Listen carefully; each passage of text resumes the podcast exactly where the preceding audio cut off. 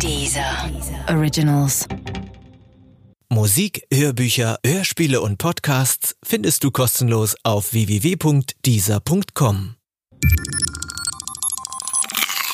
Wissensnacks. Polaroid-Fotografie. Sie hatte einen Wert, den man in der heutigen Zeit gar nicht mehr richtig zu würdigen weiß. Sie produzierte nämlich ein echtes, anfassbares Foto und das sogar in Minutenschnelle. Die Polaroid-Kamera.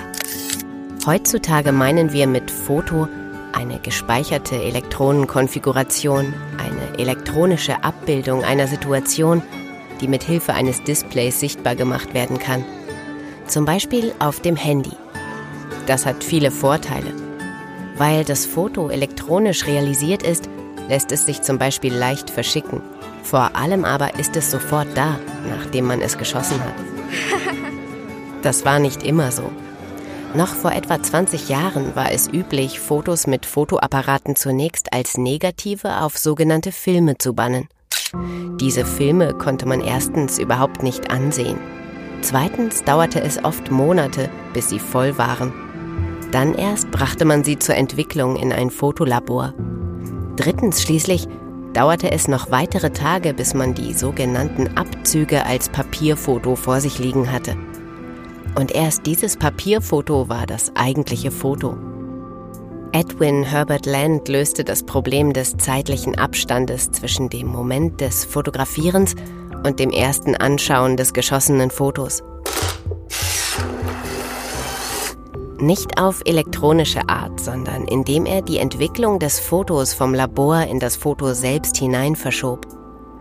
Seine Erfindung stellte er 1947 vor. Bekannt und verkauft wurde sie unter dem Namen Polaroid.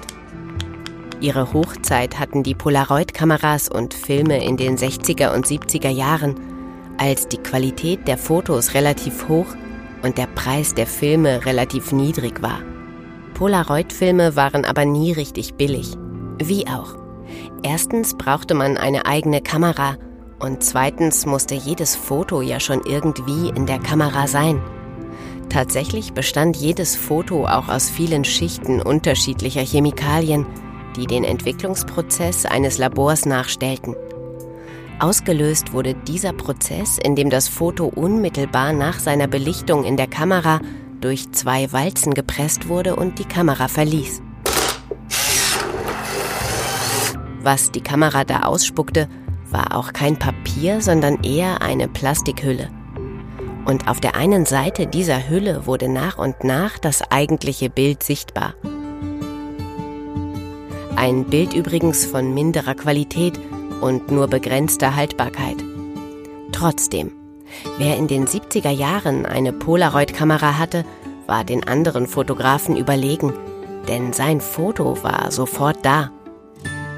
Natürlich aber waren die Polaroid-Tage gezählt, denn auch die Polaroids waren analog und hatten zu wenig Vorteile im Vergleich zur Digitalfotografie. 2008 wurde die Herstellung von Polaroid-Kameras und Filmen eingestellt.